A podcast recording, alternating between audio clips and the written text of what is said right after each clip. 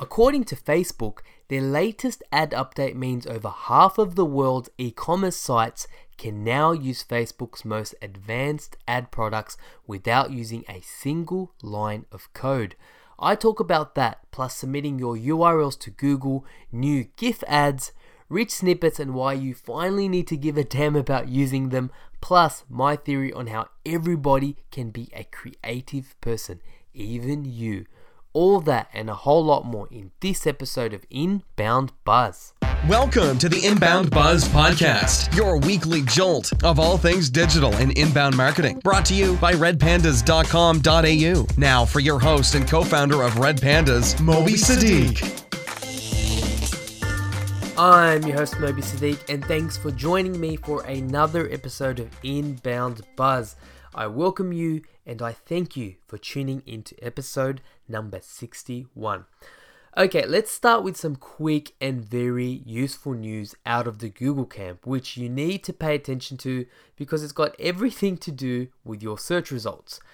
Google this month has released a tool called Submit URL to Google tool, which is pretty self explanatory.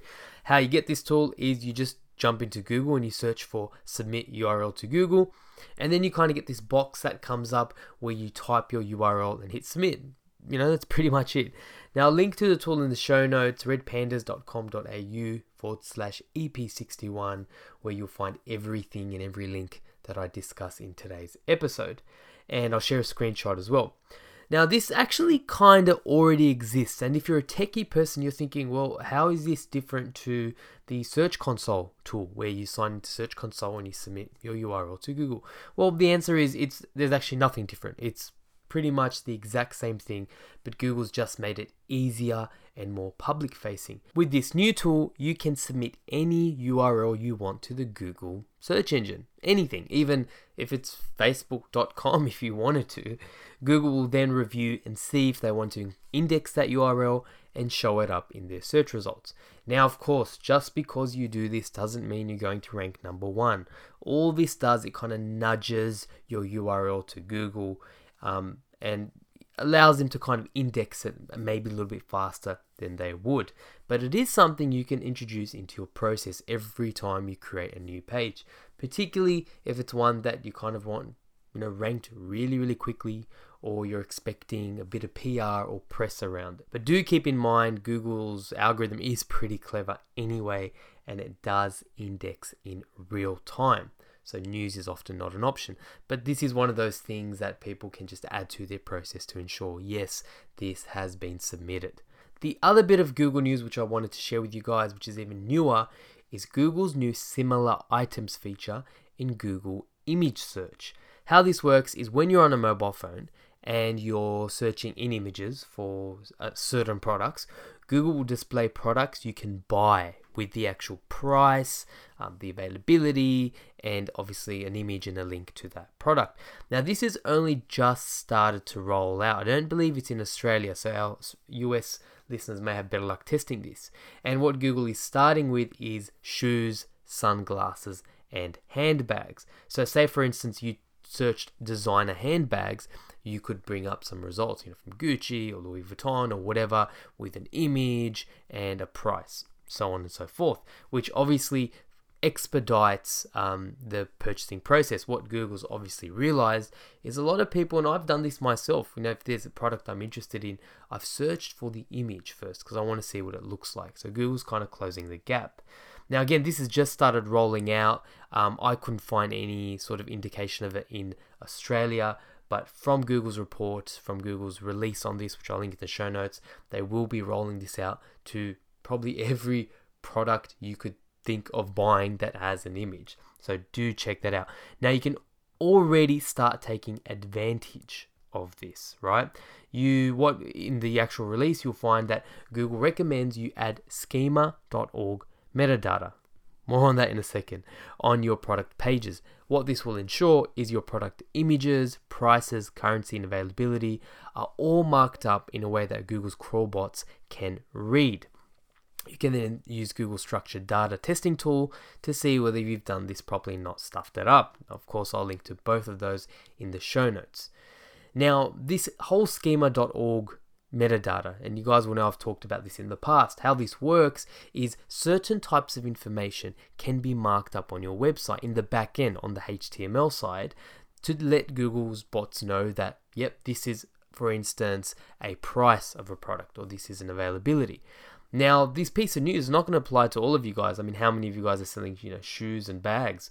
But as a side tip, if this doesn't apply to you, this is a good opportunity to, a good excuse to jump into schema.org and you'll probably find half a dozen schema.org tags that apply to your business. Now, if you've ever, you've all been kind of, you know, subjects to this. If you've ever searched for something in Google and you've seen rating stars come up, or you've seen quick answers at the top come up, or ingredients or directions, these are all types of schema.org tags. These are all outputs of somebody putting schema.org tags on their certain pages for that to come up in Google. Now, of course, if you check out schema.org, um, you'll find a list of everything that they have, every possible, and there's literally hundreds of tags that you can use. For instance, you can tag up news. So if you put up a news article, and if it's you know genuinely news, you're not just going to put up something about your product. If it's kind of genuine news and not fake news, and you put this schema.org tag on that page, you're kind of nudging Google to say, hey, this actually is news. There's also location or shop tags, product tags, price tags, more specific things like if you're selling a course or a game or a movie, and of course, my favorite one, question tags, very specific questions. Now, if you, if you, if you actually jump on the page, you know, you'll read the description of this tag. It says, example from a user seeking answers online or collected in a frequently asked questions document. Now, that's what we're trying to do to get into Google. We're trying to answer their questions. So, this is a perfect one to try to come up as a quick answer. Now, this is something that's great for Google and it's great for the user. For the user, they get something that sta- you know that that is more directly um, responsive to their query.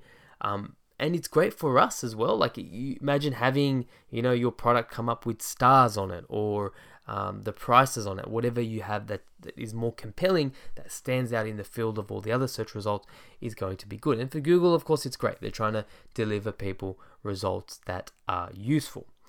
Now, possibly even cooler news. I don't know if you can get any cooler than that. Um, this time around from Facebook, um, related to GIFs, right? Now, who doesn't love the odd GIF? Whether on social media or you're sending an animated GIF to a coworker after an epic fail. We love searching and sharing these things. These things just will not die. Giphy.com actually is one of my favorite sites, and you can waste hours on this thing finding GIFs from Seinfeld, you know, one of my favorite shows, Friends, and you know, Game of Thrones, random, random, like random gifts, right? Hundreds and hundreds and hundreds, possibly thousands, if not millions. Um, and you do see brands use these creatively, you know, really creatively from time to time. My favorite application of the GIF in a brand capacity is from Buffer. So, what Buffer will do on Twitter if you ever ask them a question or you you know give them kudos or you share something with them or whatever they have it feels like it's a bit of a policy. They'll actually reply back with a gif. So if say you gave them kudos they'd come back and you know give you like a you know fist pump gif as well. So they use it quite consistently which i find is quite amazing. So it doesn't matter where you are in what part of the world if you respond to them they're going to respond back in a very consistent and animated way. Well, guess what? GIFs are now another thing marketers can ruin. Earlier this year, slowly Facebook had started to roll out these new GIF ads. And in fact, in episode 59, one of my favorite episodes in recent months, I spoke about the new 2017 Facebook ad benchmarks released by WordStream. One of the things that was quite clear in that study was low click through rates on Facebook ads, which currently average around 0.9%. On Facebook, we know video is going gangbusters. It's probably one thing I can't stop talking about, and more on that a little bit later in the episode as well. Particularly in the Facebook context, in the newsfeed context, shorter videos. GIFs are essentially, from a user's point of view, for all intensive purposes, they are like a micro video without sound, and they can stand out crazy in the newsfeed. I mentioned Giphy.com as one of the sites I've probably wasted countless hours on looking for the best visual to troll a mate with. But apart from procrastinating, and trust me, it's not that hard to do on Giphy.com, you can also create 10 second GIFs from your existing videos, which is perfect for Facebook. And I mentioned from your existing videos because I always try to look for when something, when you're trying something, obviously you've got to look at the, the opportunity, you know, the, the cost versus benefit thing, right? Is this going to be worth it for me? Now, this allows you to use your existing videos, turn them into, turn a snippet of that into a 10 second GIF and upload it onto Facebook as an ad. If you are going to use this, I would recommend that you use scenes that are catchy, that are going to stand out in the newsfeed.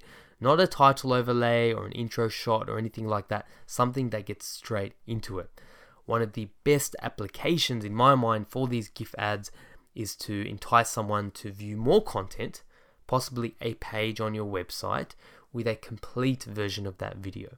Or you can run more bottom of funnel ads. So, say you're selling something, or even you're, in the B2B world and there's a product or service you're, you're offering, you can create those ads that pop up with a call to action and the product slides in or whatever. Of course, you can't use something like Giphy.com for that you'll probably need to use something like Facebook or another tool. Okay, the final bit of news is also on the Facebook front, and man, we've had so much of it move so fast.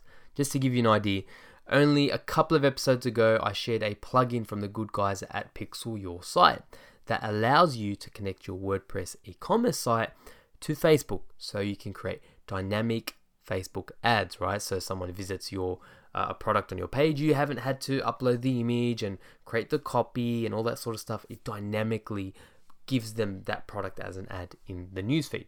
Super cool. Well, after that episode, Facebook released a new WooCommerce integration. Right, WooCommerce is the I guess the the sub platform that WordPress e-commerce sites typically use. Turns out Facebook now has six integration options that allow you to connect your Shopify, WooCommerce, Magento, and BigCommerce e-commerce websites. There are also integrations with Google Tag Manager and Segment, which is a super advanced integrations solution that connects databases together. Now, for WordPress, you still need to install a plugin, and this plugin is called Facebook for WooCommerce Extension. And once you do that, you get this super cool, really simple dashboard in Facebook Ads Manager that will allow you to import all of your products as well as automatically generate product feeds whenever you want. And this is a pretty big deal. Thanks to this update, according to the Facebook um, product manager, half of the world's e commerce sites can now use Facebook's most advanced ads without having to know a line of code. And listeners, that is a pretty big deal. And of course, I learned this news from the Jon Loomer, and I'll link that in the show notes. He kind of goes into detail on um, what this new what this new kind of change from Facebook means and how if you have a, WordPress WooCommerce website, how you can integrate that and create an ad yourself. Definitely worth checking out. Okay, on to the next buzz. The last few weeks, you would have noticed we've been doing a lot more video based versions of the show. So, obviously, having this podcast, this audio version, but having complementary video recording versions of the show as well. Uh, we had a couple of interviews, one at HubSpot and another with Amy Schmittauer, which was last week's episode. Definitely worth checking out, as well as a monologue episode. Now, if you visit this week's show notes, redpandas.com.au forward slash EP61, I'll link to all those versions and you can see all the different video embeds in the respective show notes. What I have been consciously doing is actually testing different platforms. So we tested Facebook Live for the HubSpot interview. We tested uh, Periscope. Um, I did a video version, although this wasn't live. I did a video Skype recording with Amy Schmittauer and uploaded that into YouTube. And my whole thing with this was just to try a few different platforms and share the results and talk about what platform you should use and potentially why, because I think it's quite telling of what these platforms are and how they should be used. Now, I'll start with the best, well, the seemingly best one first the Facebook Live. So this reached about 4,827 people, but let's ignore that. We'll try to keep this apples and apples and only focused on um, the watch, you know, the visitors who actually watched it. and that was 2.8 thousand. So 2,800 people actually watched the video. About 70% of this was organic, the rest was paid, and I boosted this by $20, which was pretty cool. And the other thing I found as well, if there is a, and you'll notice this when you actually put a, a post up and Facebook says, oh, hey, this is performing better than 85% of your posts or whatever it is, do you want to boost it? It's actually not a bad idea to boost it, you know, providing it's something you want to boost because that natural virality and the paid virality actually go hand in hand quite well. Okay, so we had about 20 odd comments, we had 76 reactions, which was pretty decent. Seemingly on the surface, a very good output. On YouTube, we had 48 views as the, at the time of this recording anyway, and about um, 25 views on Periscope. So Periscope, of course, is another streaming service owned by Twitter. When you dig deeper, it's actually quite telling about these platforms and how people use them. So on Facebook, we had 38 hours watched, right? Pretty decent. But the average view time was only 30 seconds. So of all the, you know, 2,800 people who watched this thing, the average was 30 seconds. On YouTube, it was an hour watched in total, but the average was a minute per user. On Periscope, it was 94 minutes, so now on 34 minutes, and 4 minutes per user. What I take away from this is it's not which one was necessarily better than the other one, is what are your actual objectives? We need to define our objectives when we consider these mediums. This experimentation of mine was by no means, you know, apples and apples when you think about it, and slightly flawed because, for instance, people don't expect weekly episodes on Facebook Live or on YouTube or Periscope. They do on the podcast. But it is telling. If it's pure reach and awareness that you want, and you want to fill that funnel, then Facebook is the way to go. So, sure, the view time was only 30 seconds on average, but the total time watched was 38 hours amongst almost 3,000 people. That's 3,000 people, a lot of which likely haven't heard about me or the podcast. And that's an opportunity for me to build a relationship with these people and turn them into longer term fans and advocates. Mind you, when we did this, we also got a bump in our likes as well. This is where it gets a little bit interesting. A lot of people lately have asked me about Facebook's low average view time. And to be honest, they have been a little bit disheartened by it. Here's the thing though Facebook defines a view as anyone who watches a video for more than three seconds, which is a big flaw on Facebook's part. When they talk about all the stats and all the reach, it's, it's a little bit cheeky. By that definition, the more your video spreads, the more viral it goes, which is one of the things that you want. You want reach, the lower the average watch time will be because you're going to get a lot of people who are watching this thing by accident, right? Or your targeting kind of spreads and they just check it out a little bit. And that is going to bring down the average and drown out a lot of your captive audience. If you ask me, their metrics and the visibility around what they define as a view should be expanded on. With Facebook, because the reach is just insane, for the audience that is captive, you should make sure you have a way to engage with them after the fact. For example, recently for a client, we helped them set up a Facebook Live episode where they discussed a few key topics, and one of those topics was related to an article. The whole idea being getting people off the rented land that is Facebook and onto your own site where you can remarket to them or offer them a download. At bare minimum, get them to like your Facebook page so they don't miss out.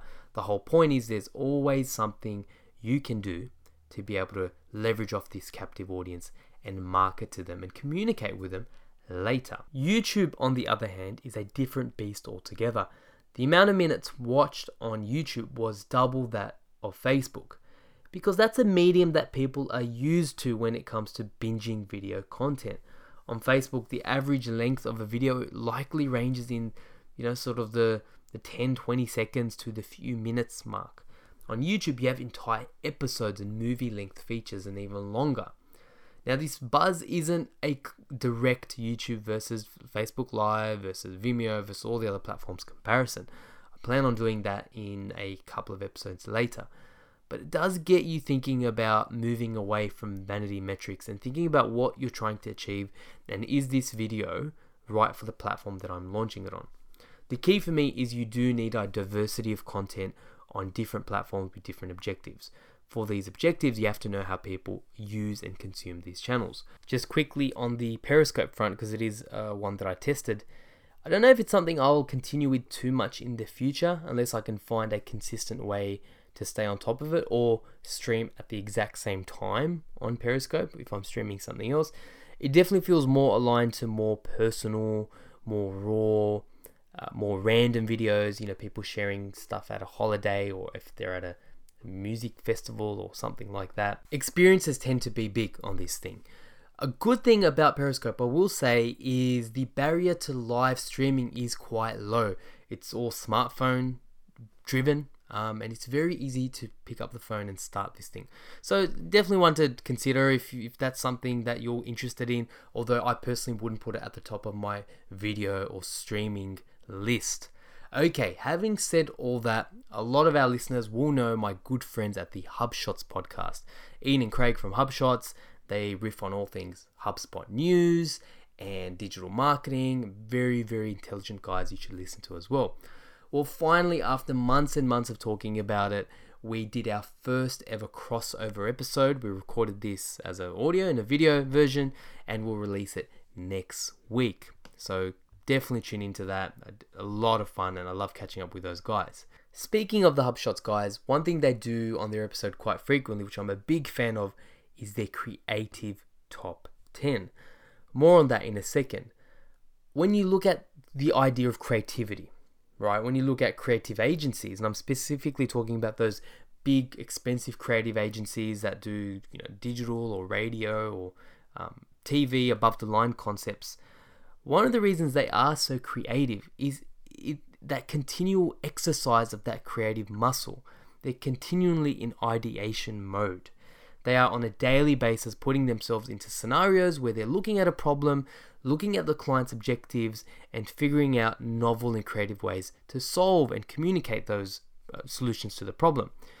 Now, I'm personally of the belief that anybody can be creative. Yes, even you, person at home or in the car or on the treadmill, listening to this saying, I'm not a creative person.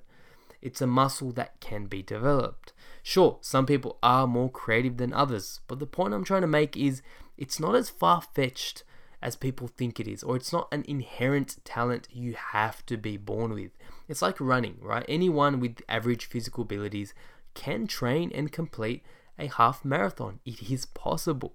We're not saying you're going to win the bloody thing. Now, one of the ways you can nurture the creative muscle is with ideation exercises, which brings me back to HubShots. The thing they do every single week, and this is kind of cool, they come up with 10 ideas to market a brand or a product, right, or a service. What you end up finding is, and if you try this yourself, is you'll find the first four to five are pretty easy. And chances are they're probably quite generic. Like, okay, let's blog about X. Let's create an ebook about Y. Let's get a guest post on a particular topic. But after that, the brain starts to struggle, and that's when it actually gets fun. That kind of, ah, damn, I've kind of run out of ideas.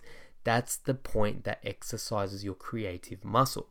Because you get to the point where, like, okay, cool, let's just think of the most random things, the most random ideas we can come up with that are either so crazy that they might actually work, or they actually support they spawn more realistic ideas for you. What happens to you cognitively is you end up exercising that muscle. So in the last episode, in the HubShots, in their most recent episode, episode 81, they did this thing where they tried to come up with 10 ideas for this antiperspirant uh, deodorant type product. And it's a really new sort of product that I'm, I doubt many of you have seen.